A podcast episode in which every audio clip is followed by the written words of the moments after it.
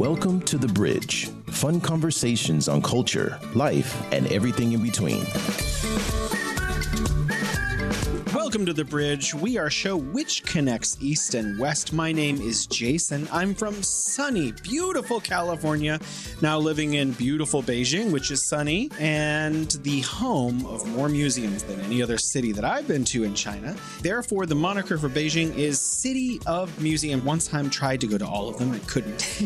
With me today is Bebe. Hey, hi, Jason. Ashley, um, you are the first person who told me that Beijing is a city of museums. I never thought of Beijing hmm. as that. I thought it was like the city of parks, but anyhow. Find us where you get your podcasts. If you like the show, then consider pushing the like button or giving us five stars. Suggestions, comments, anything you would like to share, email us at we love the bridge at gmail.com. We love the bridge. I tried to give Yantai Shandong the moniker Seaside City of Lights, Ooh. but they prefer fantasy or something like that. Fantasy Yantai. or something like Yantai. that. Yantai is known Yeah. for its apple. You know that, right? That's right. It's uh, Yeah. wine, apples, grapes. They are very agricultural out there. Mm. If you're ever on the high speed rail in that part of uh, Shandong, what you will see is an endless field for out like an hour by you know 350 kilometers per hour Mm. endless rows of greenhouses And- endless rows It's known for its uh, green onions, Oh.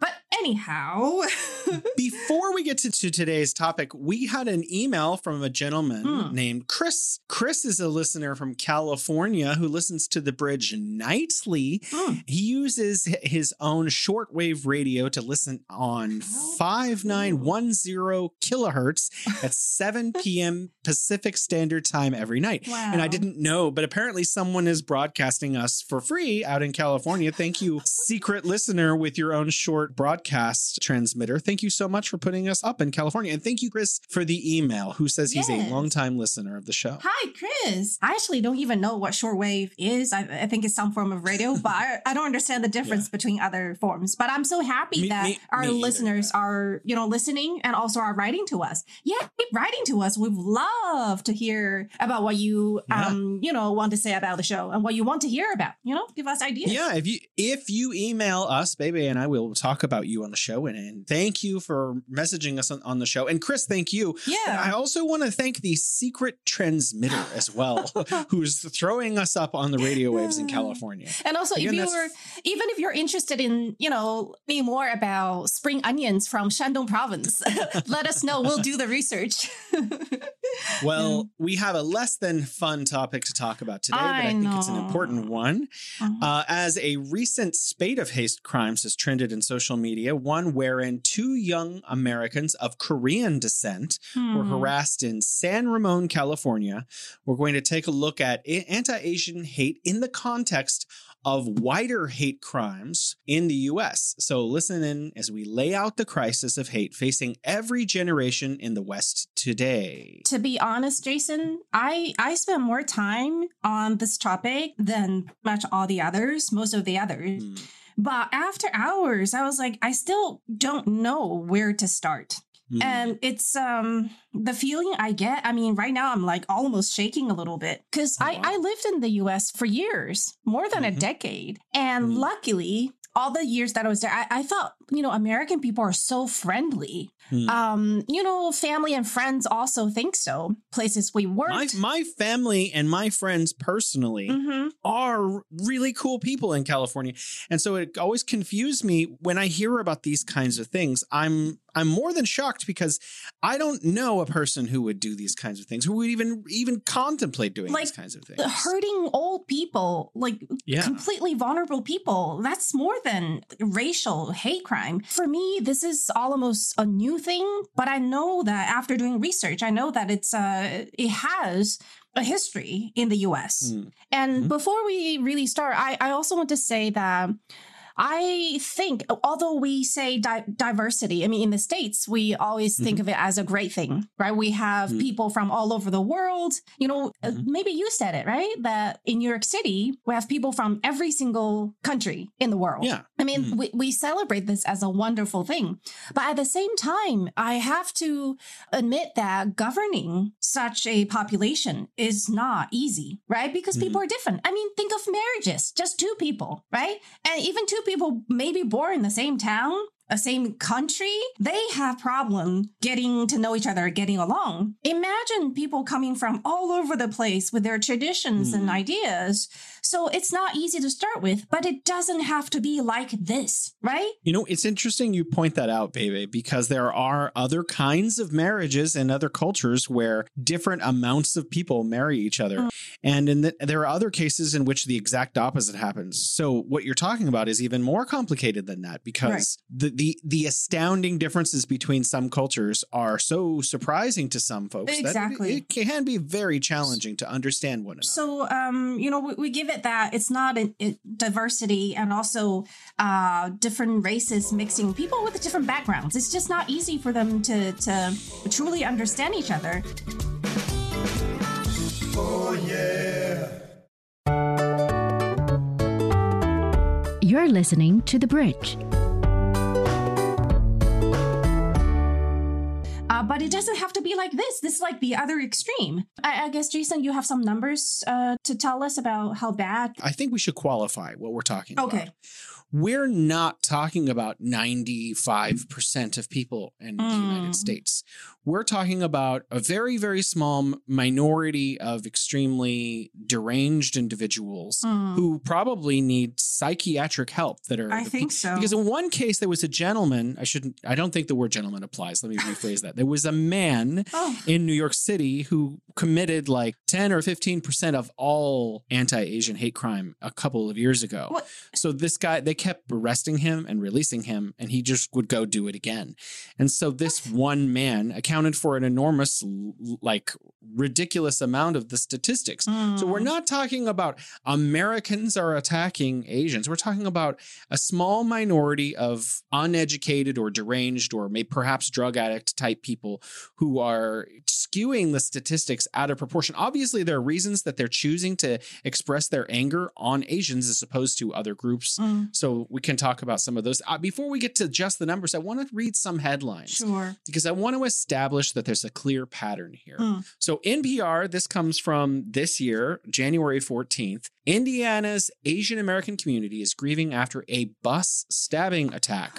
Oh, An 18 year old Indiana University student was stabbed multiple times in the head while riding a local bus in Bloomington, Indiana this past week. The suspect told police she stabbed the victim because she was Chinese, Hmm. adding that it would be one less person to blow up our country. I wonder where she gets that idea, this deranged The media. suspect. Exactly. Who's telling her that Chinese folks are a danger? That, you know, it's not just that she's deranged and that she's stabbing people, she's being misled by media. And I think when I saw this piece of news, there was a picture of this um I want to say lady, but I guess, you know, this um what- Person. this person, right? And she had this smile on her face. She was in this, I think, in this orange uh suit that they wear in jail, I think, okay? And she had this smile. It's like, I've done something really cool or good Mm, for the humanity, something like that, or like, I've got you. And it was very, very disturbing yeah. um first of all like where she got that idea and the act Mhm. itself i mean for even if it's like for a uh quote unquote like a good reason you don't just go stab people right Mm. people that you know or you don't know so i think she probably you know has a lot of issue on her own and then like Mm. one less person to blow up our country what Yeah. are you talking about what news are you Mm. watching we saw this news and we read about it and I think people are puzzled. We're sad and puzzled. What is going on? And it's really time that more people uh, start talking about this, right? Absolutely. Yeah. Yes. I, th- I I'm actually surprised. I'm on Twitter a lot. Mm. And if I I post things with hashtags all the time to try to get attention to a lot of different kinds of topics. And when I post something that is on this topic, it's crickets. Very few people are interested when I try to throw this out into media and try to ask people what their ideas. People ignore it, which I always found really surprising because other topics I talk about, I get like a thousand people who are interested in, mm. in what and it's just really bizarre to me that how few people want to address this issue sometimes. Mhm. And it's an issue that needs to be addressed. Another attack. CBS News, this is February 3rd, so this is days ago. Mm. A man accused of attacking Asian Americans at SF Dolores Park charged with hate crime.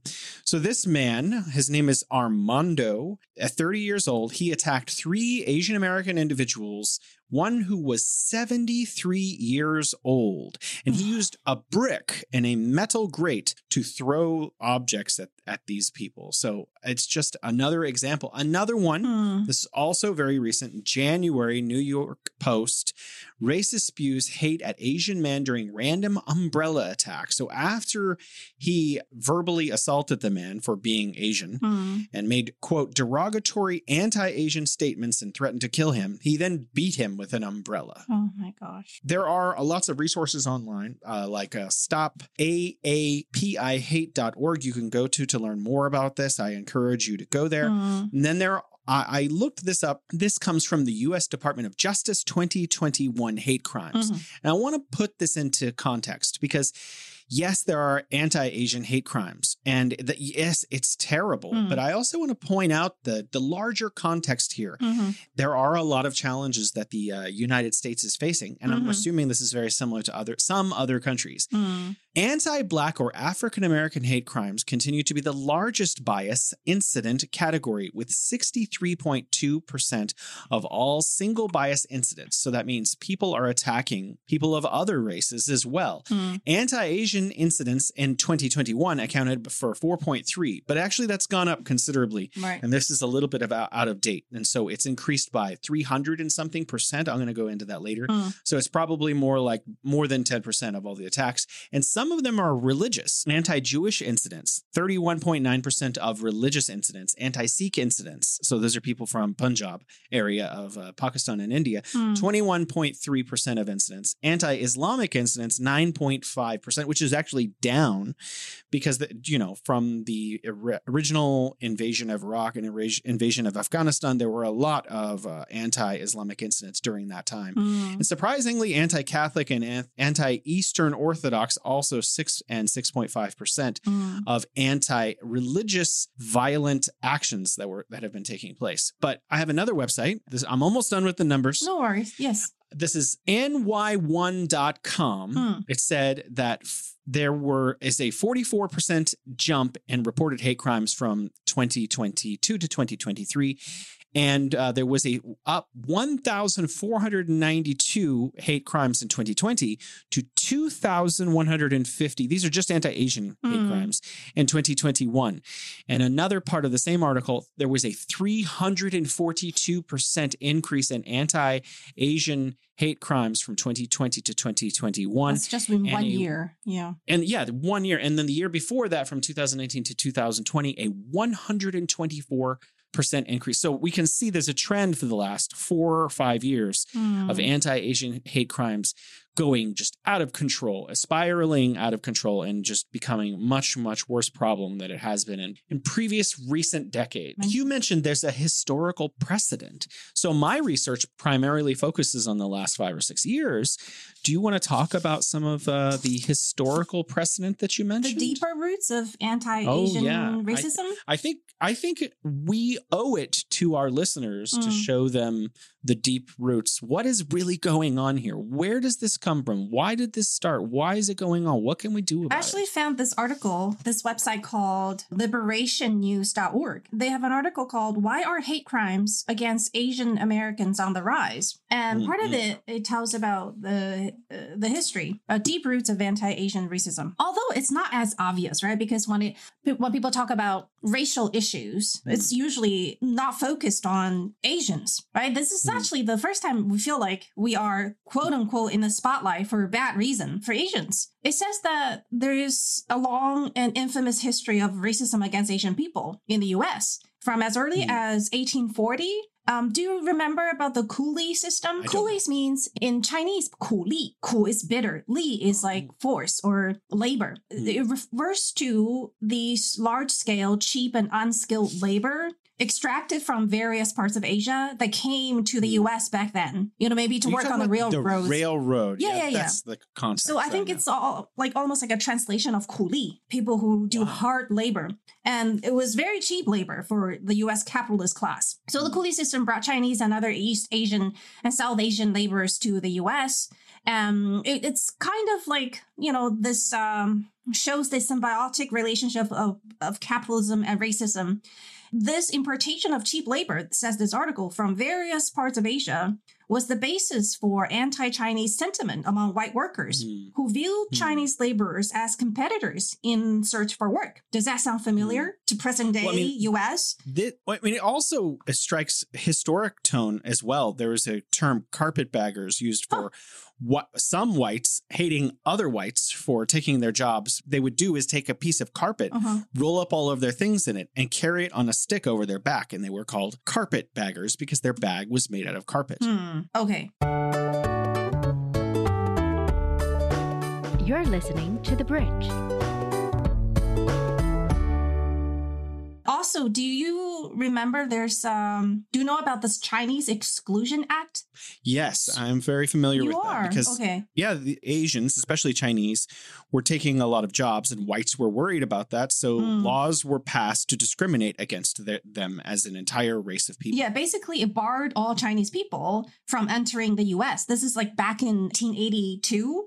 And Hmm. because Asians look a lot alike, other Asians were also mistaken for for being Chinese, you know, Hmm. because we look the same, I guess, especially to um, people of other races. And I Hmm. think this act was not repealed until 1942, you know, decades later. I guess some part of that remains, you know. So Yeah. there is uh, historical reasons for that, but I don't think we can blame what's happening now, uh, at least not a lot of it, on what happened decades ago. Interesting you mentioned that Mhm. because there is a university professor at Stanford Mm. who teaches history. His name is Gordon H. Chang, Mm. not to be confused with the other intellect known as Gordon G. Chang. They're very different people Oh. with completely different perspectives on everything, basically. Mhm. But Gordon H. Chang at Stanford, this historian, does talk a lot about what you're talking about. He's written many books Hmm. about a- Asian migration, especially Chinese migration into the United States, Hmm. and it being the root of current racial discrimination problems. Mm, yeah. And also, um, we were talking about how they were blamed for taking jobs. This is related to something else I want to talk about because, Mhm. you know, when I think about this issue, um, although I'm stunned by by what's happening, but I really I'm interested in what actually are, are causing this. What are the root cause of uh, of this hate? Now, globalization, right? When people talk Mhm. about stealing jobs, they that's uh, something you hear very often in the U.S. People think that a Mhm. lot of these uh, blue collar jobs were taken away, like factories Yeah. disappeared because Absolutely. of China. I mean, that is a very narrow view of things and also very Yes. biased. First of all, globalization, it's global and it's I think they're they actually a lot of these folks that you're talking about. Mm. Let me give you a practical example from my real life. sure. I, I spent a few years living where my uh, parents ended up retiring, Mm. Oakdale, California, Mm. which I've mentioned on the show before.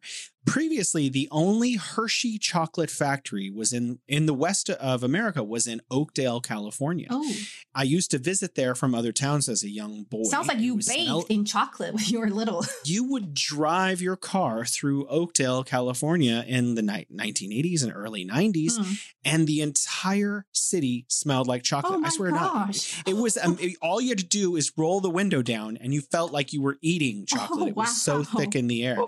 But you know, and the entire town of Oakdale was built around this factory, not physically, but you know, in terms Mm. of the the jobs provided by this factory. Right.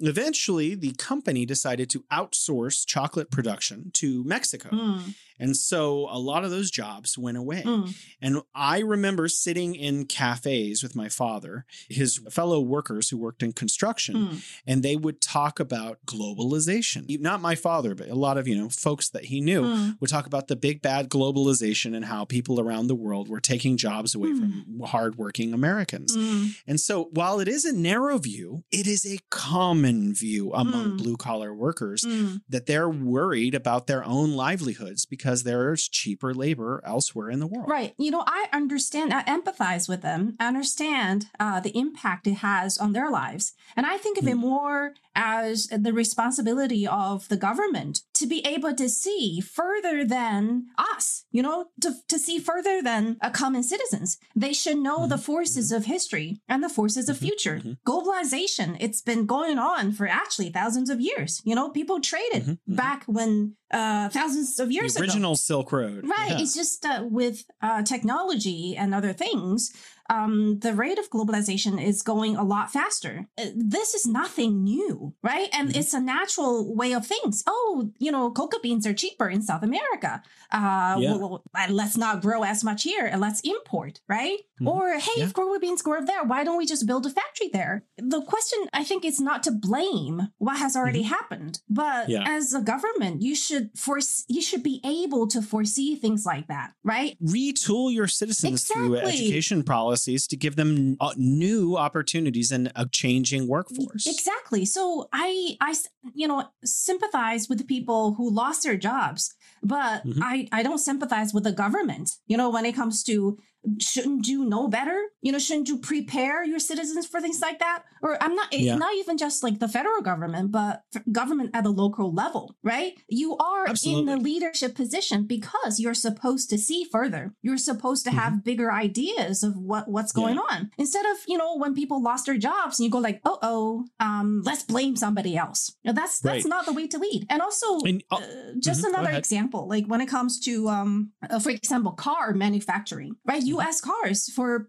you know Mm-hmm. Yeah. for for a long time now, they're just not as competitive. It, Mhm. They they're bigger. I mean, they're sturdier. I have to say. Ford is currently selling a factory that they have in Germany to BYD right now in a Oh. deal that's going to close any day. Okay, all right, but you know, early on, I think it was more um, GM, and they were Mhm. they faced competition Detroit. from Toyota, Yeah. right? Yeah, yeah. but if you absolutely, yes. study the case, you will understand that Toyota was just doing things a lot smarter. Uh, Mm. The whole manufacturing process, and also how um, the workers and the management melted together to to work toward a you know a better outcome. And Mm. the whole management team, the theory was was different. It wasn't just about you know just the design of cars or uh, American Have you ever factory- seen the movie Mhm. Gung Ho Gung Ho? with Michael Michael? There's a movie from the 1980s called Gung Ho. what does that even mean? where the- I don't know what it means. Gung It's just the it's it's it's. I think it means go hard or work hard or something. I don't. know. That's my Oh. assumption. I could be wrong. Okay. But Michael Keaton, famous actor who played Batman, he also was in this movie where they try to compare Chinese management to American management. It's not a documentary. It's totally a fictional, Mm. silly, hilarious kind of comedy, and they actually show exactly what you're talking about. Some of the differences in culture in Japanese business and car making and those in America. Mm, but uh, the point I'm saying this is uh, globalization is a, a natural force. And I mean, there are things you can do to pull it back a bit, right? Um, but it, it's not a thing to blame on a certain uh, race of people, right? It Yeah, just so happens absolutely. that at this point of time, Absolutely. Um, you know, at that time, Chinese labor, uh, the cost of Chinese labor was a lot more competitive, right? They Yeah. could produce the same thing. What do you mean Japanese labor? Uh, you know, for well, You're talking about Toyota. uh, Toyota and later on manufacturing in China, right? I'm just saying, in the future, it will be somebody else. Like nowadays in Vietnam or other southeastern countries, a lot of production are moving there because labor in China are getting more expensive. So That's right. China will,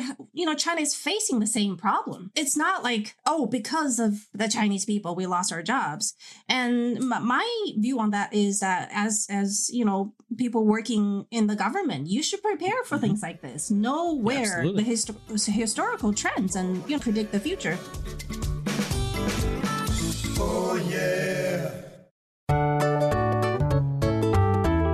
You're listening to The Bridge. When it comes to uh, hate crimes, oh, Before we get to that, I mean, Sure. to jump back, uh, I want to kind of cover the same topic that you're covering a little bit. Sure. And, and, and say, I think you're, you're going in the same place. Mm. When the Hershey factory outsourced to Mexico, it's not the fault of Mexicans who are a cheaper form of labor. Mm. It's just market forces in action. I actually read something interesting. I'm not sure who said this originally because it sounds too good to have just been made up. Someone wrote, Politics is the art of optics, and economics is the science of reality. wait, say that again. So, politics, Uh, the politics is the art of optics and economics is the science of reality. The reason they posted this is they, they were talking about in America, there's all these politicians saying we're going to decouple. But the reality is, Mm. business persons in China and the United States are doing more business this year than any year previously, more exports and imports in 2022 between China and the United States Mm. than in any year prior. So even while like politicians are talking about they're going to do something, business people are already taking advantage of the opportunities to continue to coalesce and there is no decoupling. why Is anyone talking about decoupling doesn't really know anything about economics whatsoever. now I don't even understand what politicians politicians in the U.S. are doing. I feel like they're doing so much more damage. You know, even think they're just doing ta- they're ta- just talking and they're not really doing much of anything. they they they try to divide, okay, and they Yeah, try to exactly, distort things. yeah. I feel like maybe they should just go home. I think even if they go home and farm, it would be better for the world. Seriously, Hmm. you are supposed to be providing service to the people. Do you hear any any politician in the U.S. saying? Doing things to serve the people? I mean, isn't that Very- what they're select- elected very- to do? Let's get back on the topic of anti-Asian hate. Where you were going to get you back on topic, Where I'm going to read a.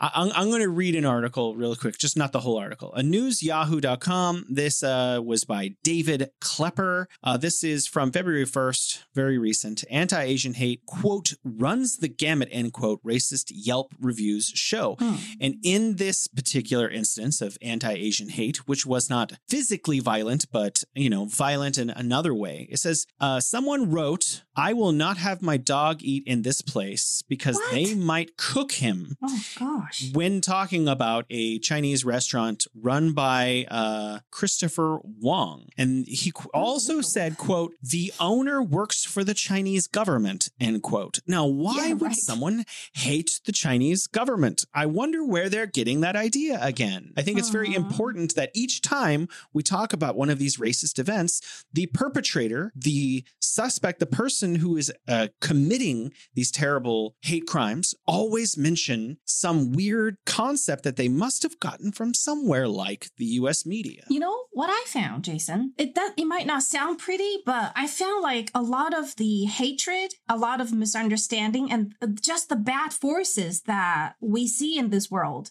They stem from ignorance. I, I know ignorance is a hard word, but I think that best captures what I want to express. Mhm. Some a lot of times people don't like something is because they don't understand it. They don't know anything about Yeah. it. You know, how many people in the US can explain what exactly is communism, right? What's your understanding of communism? What's your understanding of socialism? Or what has um, certain groups people actually, you know, what did they actually do for you to hate them so much?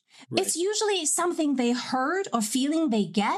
And then when that's mixed with like troubles in their own lives, it's Mhm. easy to scapegoat somebody else for your problems. And I was, um, for hours, I was, you know, thinking about what is the root cause of all this. You know, I, as an Asian, I lived in the States for, for Mhm. years and it was fine. People were nice and I didn't feel this hatred in the air. And now Mhm. in the past few years, literally a lot of, um, Asian people are afraid to, to go out, you know, especially older people, how vulnerable they are living in a society filled with such hatred. When you think about a giant city like San Francisco, where like half of the population is either Chinese, Korean, Jap- Japanese, Mm. or from some Southeast Asian country, India, and they still go outside and worry. It's insane. Like, really, you are talking about ignorance, which is, you know, I think also a key part of what we're talking about. Mm. But if you have half of the population of a city is, you know, comprised of people from Asia and That then you- the other half Mm,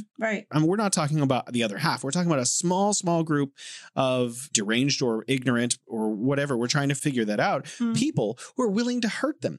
Why can't they learn a little bit more about their community? Why aren't schools in San Francisco Bay Area teaching more about East Asian and South Asian culture so that Mm. there is more understanding and more empathy and more sympathy with each other? Or maybe the forces from the media, from the mainstream media and FOSS all goes to politics in the end, right? Mhm. What is the government trying to do? Do you feel like the government is trying to unite the country in the US? Does anybody feel would. like that?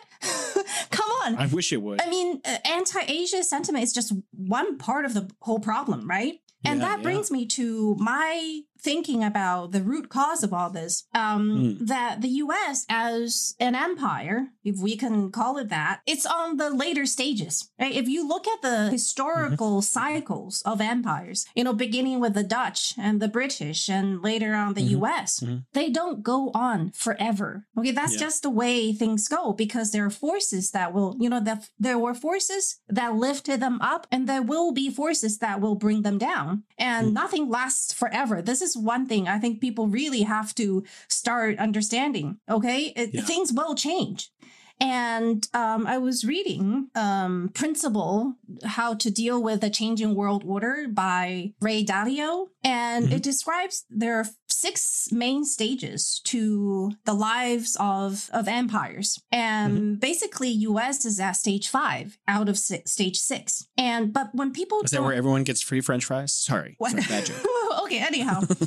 so and and the way the US is doing things is not really helping. Okay, it's the way it's doing things is exact accelerating uh, the speed of its uh, downfall. Hmm. I hate to say that because then people they will fear even more. But we have to understand natural forces. Right? Why things go a certain way. It has a lot to do with um, the debt cycle right? And how because empires they become so wealthy. Think of the us in the 60s right? 70s after uh, second world war. It was the you know a glorious time right? Internally people living standards were were rising. You know internationally people were looking to the us as literally you know the beacon on the hill. It was wealthy. It was um you know it was peaceful. But that won't last Yeah, forever. I, I don't know about how much of that's entirely accurate because there was the Vietnam War, the Korea War. Mm. There were incredible racial tensions between whites and blacks during the 50s and 60s. Mhm. That, you know, a lot of white people look back to the 50s and look at black and white TV shows and movies and they think, oh, the good old days in the 50s when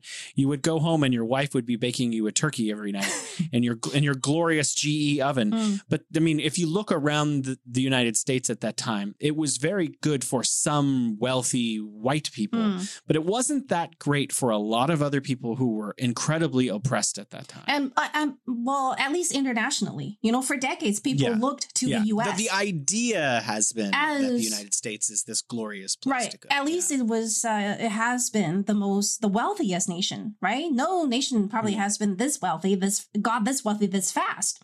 So Mm. I'm saying that won't last forever. You know, when you Yeah. get to the top, the natural thing that will happen is that Mm. you will start to fall. And one of the reasons that uh, some of the reasons that empires fall is because when you get wealthy, people they will start to splurge, right? They won't be as Yeah. careful with their finances, Mm. and they will like to spend more. They feel like you know we've been working so hard, I'm gonna just not push it so far anymore. I'm gonna enjoy my life, and people Mm. will basically enjoy more than they would put in to increase I their al- productivity. I would add Hmm. overextend themselves. One of the problems with Rome was it was highly overextended. yeah. And the United States is not, it has 850 military bases abroad, and it just announced the opening of nine more bases. Right. So they are just dumping money into an endless, useless project. Exact. That was my uh, next point, and you you know you, you you said it. You nailed it. Overextension is one of the probably major reasons for empires for the falling of empires. You just exhaust yourself. You know they want to be able to maintain its hold on you know the entire world. It's gonna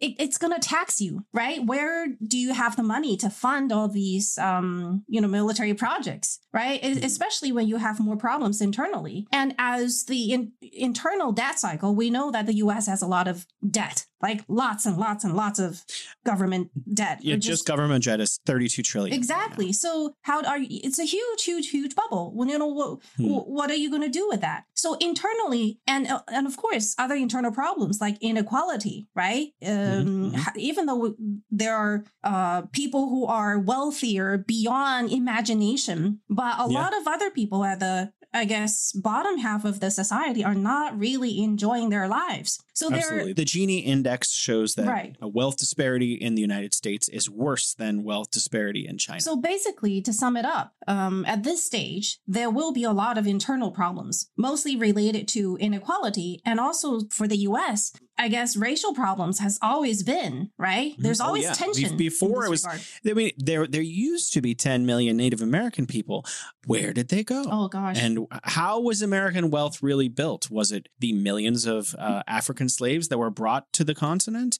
And then you're talking about coolies. Mm. America has always, even before its founding, during its founding, after its founding, until now, had serious racial problems. Yeah, I, I think it's hard for the government to look to that part. They kind of just like brush it off. But what I'm saying is, according to the book I read, Principle, right? US is at stage five. And, and at this Mhm. period of time, a lot of internal problems and they, what do they do with it, right? Uh, it's hard to Mhm. resolve any of these issues we mentioned. I feel like the US government is not capable of solving any of these issues It because it's so be taking like the right steps. It does seem feasible. Like you could get a group of smart people in a room who could come up with some steps you could take to start alleviating these problems. If they're but It does united. look like, but it does look like the leadership in the United States isn't taking any of the requisite steps to start solving these kinds In- of problems. instead, I feel like its strategy is let's blame somebody else, right? yeah, And blame the other. the biggest target, like quite literally, is China,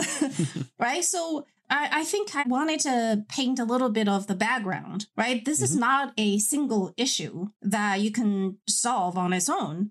I guess um, there could be more police surveillance, right? People, Asian Mhm. people could voice out more uh, so that they become more united um, and help each other out. Communities to can be become more vigilant. I, I think, but it's it's hard to to do that if people feel this hatred for like another race of people, and it's totally uh, unbased, right? There's no base for it. Well, what do we do to you, right? I mean, the Chinese people. I don't know. Back in the days when you were in the U.S., uh, did you get the feeling that Chinese people mind their own business in general? We're not a very loud. I don't actually remember thinking like what are Chinese people like versus other people. Like Mm. that never really occurred to me in that particular frame. Mm. But I think, you know, you were making a really good point, And I feel like maybe one or two steps got missed in your um Sure. your, your argument there. So Mhm. I want to fill them out because I think we're on the same page. Mhm. So you're talking about the United States blaming uh, China. Mm. So what we have are leaders in media and in the government who are saying, "Oh, that you lost your job. That's China's fault," or "Oh, you know, you know who great threat to the United States sovereignty is China." Hmm. And even though that's China hasn't been involved in a war in four decades, and the United States is currently involved in several international Which? incidents today. Do you know how much war costs? And Oh, well, let, let, let, us right? let's keep it to. Mm. Yeah, I, Oh, I okay, agree. okay. Sorry. You're right. In terms of the U.S. Uh, economic decline, I, I talking about overextension. Yes. yeah. Firstly, I want to say I don't think that there's a, the word collapse when used to talk about governments is. You didn't say that, but a lot of people out there do, Mm. is dumb. So the United States isn't going to collapse. What it's going to do is become less wealthy, probably. It's going to hit a curve where expected by the IMF for the United States economy to grow by 1.2% in 2023. Mm. Whereas China, is the economy is supposed to grow by, according to the IMF's most recent studies, 5.4%. India is going to grow by 6.3 GDP over the course of that time. So the United States isn't going to collapse. It's going to become slowly less less relevant. and it's going to slowly, hang on, slowly less capable of maintaining uh, bases and F 22s that blow up balloons. So we're going to enter a phase where we're a multipolar world. I don't think Hmm. at any point the United States is just going to suddenly be like, oh no, everything is terrible. It's just going to slowly get more terrible, like t- less wonderful each year for a long, long time.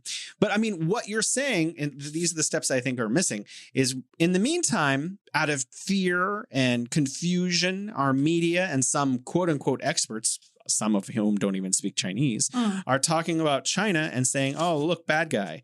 And so that is affecting the population of the United Definitely. States. And it there there are a conceivably large amount of people who are thinking, oh yeah, China's bad, which is disgusting. I And, think. like, it's why? really, really horrible. And it, it's not that most of them are going to go out and commit crimes, but a small, small, small, small percentage of those people who think China bad who are also prone to violence or drug addicts or deranged are going out and they're hurting people. And, And that is really reprehensible. And it, it's the fault lies with media and leadership blaming China for America's problems. It's like the US government and the media, they are almost casting the spell on, on the general population and mm. diverting their attention from their real problems that they have internally, right? They tell you mm-hmm. that, hey, th- this is bad guy who's causing all this. And also, I just want to squeeze in a co- comment. You were mentioning Go how uh, US is becoming less wealthy, but think about the way if you spend the way the US has, has been mm-hmm. spending, you cannot be mm-hmm. wealthy. You cannot stay wealthy, right? Wealthy mm-hmm. means you have resources, you have the money. If you keep spending it, how are you going to remain wealthy?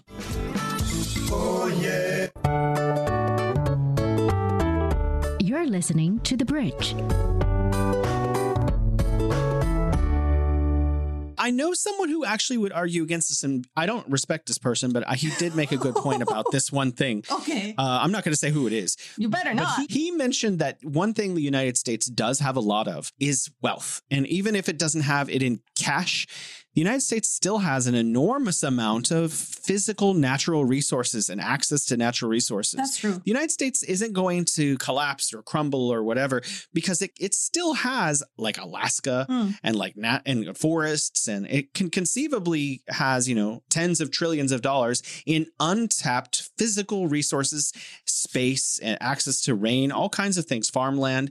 So even though uh, the United States leaders are spending into oblivion, the United States is not going to just disappear one day. It's probably just going to become a what we're going to enter into is a more multipolar world Hmm. where the European Union, India, China, the United States kind of share need to learn to get along with one another because Right. each of them is going to be sharing more evenly the global GDP. I mean, isn't that the way it's supposed to be? People sharing, Mm. you know, um, uh, wealth and development and natural resources. Why would people Mm. think that? Oh, U.S. should just remain um the Yeah. you know the most powerful Sole in the world. superpower, right? Yeah. Why why is It's- it- that natural? I have a master's in history and I Mhm. studied world history, and it is actually a statistical anomaly to have a sole superpower.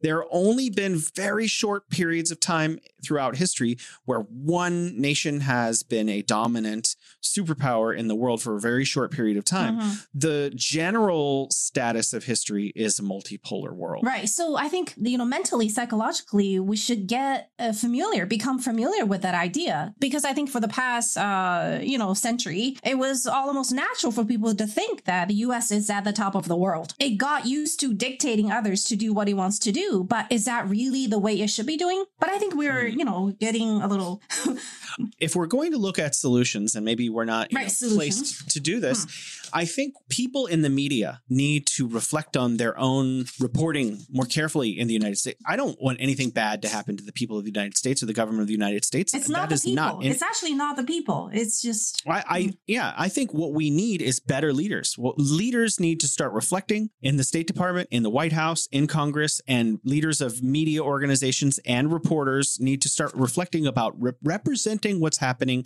around the world more even-handedly. Instead of saying, "Oh, China bad," well, why not talk about what China's actually really like? China is actually an amazing place. mm, China has the most solar panels in the world, the most hydropower in the world.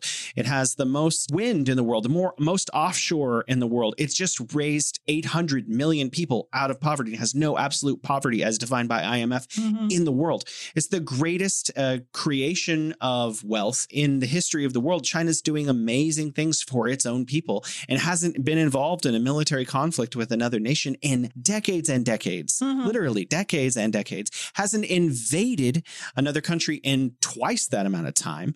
This weird idea of demonizing China in the US media, I don't understand how this ludicrous like concept seems to be proliferating. And I, I think it's an echo chamber where some media organizations or leaders are saying it, and then others are like, oh, I trust that source. Hmm. And then they're echoing the same gobbledygook, which makes no sense in reality. We need to stop this cycle now. Sometimes I feel, I truly feel bad for um, like the general American population because in a way they're so isolated from what's happening outside outside America. Yeah. You know, because like news about other countries, at least um, the brighter part of things, like normal lives from other countries are they're they're just they can't squeeze into mainstream media. They're so busy, I, like attacking people. on that? Sure. I don't have the exact quote, but there's a, a really brilliant international thinker from Singapore. His name is Mahbubani, Ambassador Ah, yes. Mahbubani. Yeah, Kishore. he's a- yes, yes. Yeah, Kishore Mahbubani he was teaching at Harvard, doing research there. He went to give a speech, I think it was in 2014, it could be 2016. He gave a speech at the Kennedy Center and he was talking about what media in the United States is like.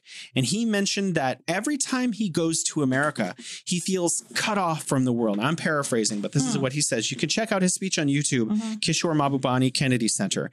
And when he, he he says he gets into his hotel and turns on the TV, and he immediately feels cut off from the rest of the world Hmm. because US media is so like self-reinforcing and so Hmm. cyclical about its own narratives which are completely divorced from the narratives outside of the United States. If you go to India, you go to England, you go to China, you watch the news, you're hearing about what's actually happening in the world. But you go to America, you're hearing about this strange self-reinforcing narrative that only seems to really exist in the US in US media where it's distortion Mhm. of the reality outside of the United States. You know, that is actually, uh, I also feel that strongly. I guess I never thought of it as being cut off, but I just feel like I have this feeling that like a lot of American people are not interested in what's happening outside the country. That can become problematic because if you don't get to know them, you don't even, you know, know their existence, how they live, then it's hard to understand them. And speaking of um, uh, Kishore Mahbubani, I, I have like all of his books. And He's a genius. uh, like a few that I, I tried to get him on this show. Mhm. Kishore, if you hear this, we would really love to have him on the show. You must be I've sent him really like five emails. I've sent him like five wow, emails. keep- let's keep going. right. No, a few books that he uh, has written. Um, the book has the West Lost It was like the first book that I shared with my Hmm. um, book clubbers uh, in my book club, and also Can Asians Think? These are all you know. The, these are Hmm. there's a question mark behind the titles, and also the New Asian Hemisphere, um, the irresistible shift of global power to the east. And there is also, I think, one of his newer books is um, Has China Won? Also with a question mark. I feel like when he was writing these, he really wanted to um, show the like general American population like a what the outside of the world is like. You know what people actually think. I don't know how many people actually get to read them or understand them. I really hope that more people do because it helps us um, to see things from you know other people's perspective and um, that that's why you know I was saying I sometimes I feel bad because um, not just when it comes to the media but also like uh, products because when you live in the states you feel like um, you feel international right because you feel like oh the things I use are made in like China made in Vietnam but actually, if you live here, like I here, I live in Beijing, I use products from all over the world.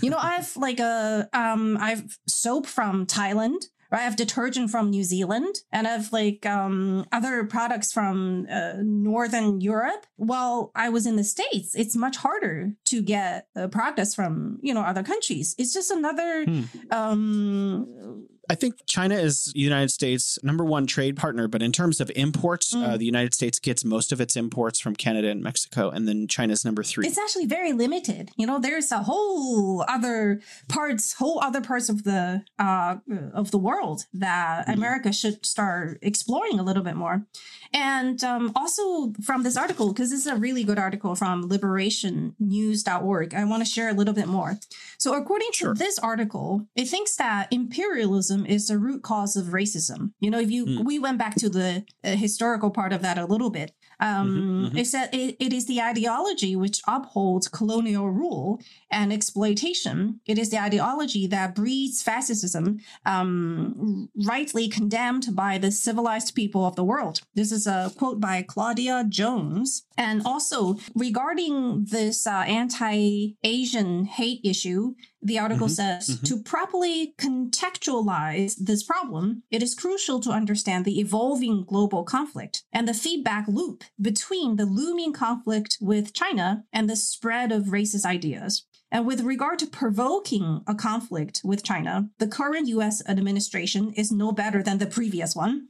And um, you heard of uh, Pivot to Asia, right? Which started at Yeah. the end of Obama's tenure. Yeah, Obama. It was basically I remember when he said it. yeah, diverting uh, attention from the war on terror in the Middle East and instead to focus on great power conflict between the US and China. I mean, just the way it phrased it. You know, it puts the word conflict, it puts the word Mhm. threat into people's mind. You know, what have what has China, you know, done to to deserve those words?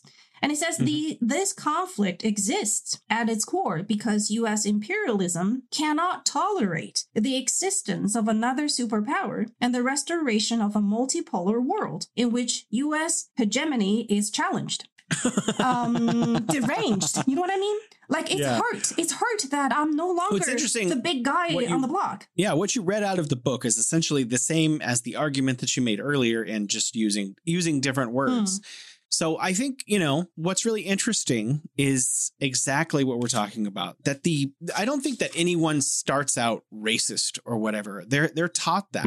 Hmm. And who are they taught that in the United States primarily by? Media and our leaders. right. And so, you know, we as Americans, we need to demand better journalism. We need to de- demand better leaders. we need to hold hold our media and our leaders to account for the terrible things they say. When they say something terrible about people in China or about the Chinese government, we need to say, "Hey, you know, that's not even-handed. What you're saying is not true. It's not accurate and that's hurting people." Mm. That's hurting people around our country, our own people. Right. And, and if, in fact, it's also driving our two countries into having less cordial relations. So it's it's very frustrating. As me, for me, as an American born in America who loves my country, I come to China where I love the country I've chosen to live in, Mm. and these the, seeing these things going on are more than frustrating. I lose sleep over this. Mm. Why can't our two countries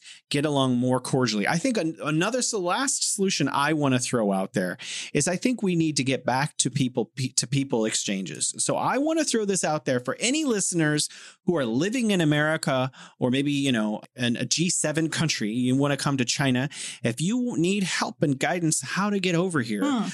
You know, email uh, the show at uh, we love the bridge at gmail.com. I'll be happy to give you some guidance and tips on how to get a job out here and to come out here and live in China, Mhm. see it for yourself, see the sunny sky for yourself. Exactly. And, how peaceful it meet, is. meet people. Yeah, we need people to people exchanges. We need people from America to come and live in China, see how peaceful it is, see how amazing Chinese people are to you as a foreigner, see how amazing life can be here, so that you can call mom at home and tell her, "Hey, China, the re- the real China Mm. is nothing like the China that you're hearing about back in America." You, you live here, you get used to um, peace and safety. So much so that Mm, mm, they are not even a thing. It's not Yeah. even something you think about. And also, I just want to, you know, um, ask our listeners like, who will benefit from serious conflicts between China and the US? Who are the only people who will benefit if there is a actual war between China and the US? Who will benefit? Because I, I could go on the street in the US and in China and interview people. I don't think anybody will want a war, right, between nuclear powers in, in, in this world. The only people I think who will benefit is the people who are making the weapons, the war Well, if there's no world left, yeah, exactly. If there's no weapon, if there are no humans left because there's a nuclear exchange, then uh, But uh, they- no one benefits. yeah, but they will be super wealthy at least for a while. They're oh, short sighted, right? You know, they, they Yes, think about the money. They their sons and daughters are no, not going on to the battlefield. They're so wealthy Right. that they will be able to protect their uh, own families, and they're not going on to the battleground. You know, they they care about how much money they make, um, and whether or not they can keep dominating the scene. Hmm. Um, but so on that very positive note that we that's all the time we have today on the bridge thank you so much for joining us You're baby funny, Jason. okay, so um, with my half swollen tongue, I know that what what I've been saying in this show is kind of like uh, scattered because I think I'm a little bit too um, agitated and too excited. I really hope it's a very that- complex topic too I know, and I just want to wish peace, really peace and safety for everybody, and and also knowledge to get to know the world, get to know the truth. Um, to yeah, just seeing things more clearly, so that you don't just uh, believe what they uh, tell you um in the news. Okay. Best wishes for all of you. And thank you, Jason. Th- thank you, baby. We'll talk again. Bye. bye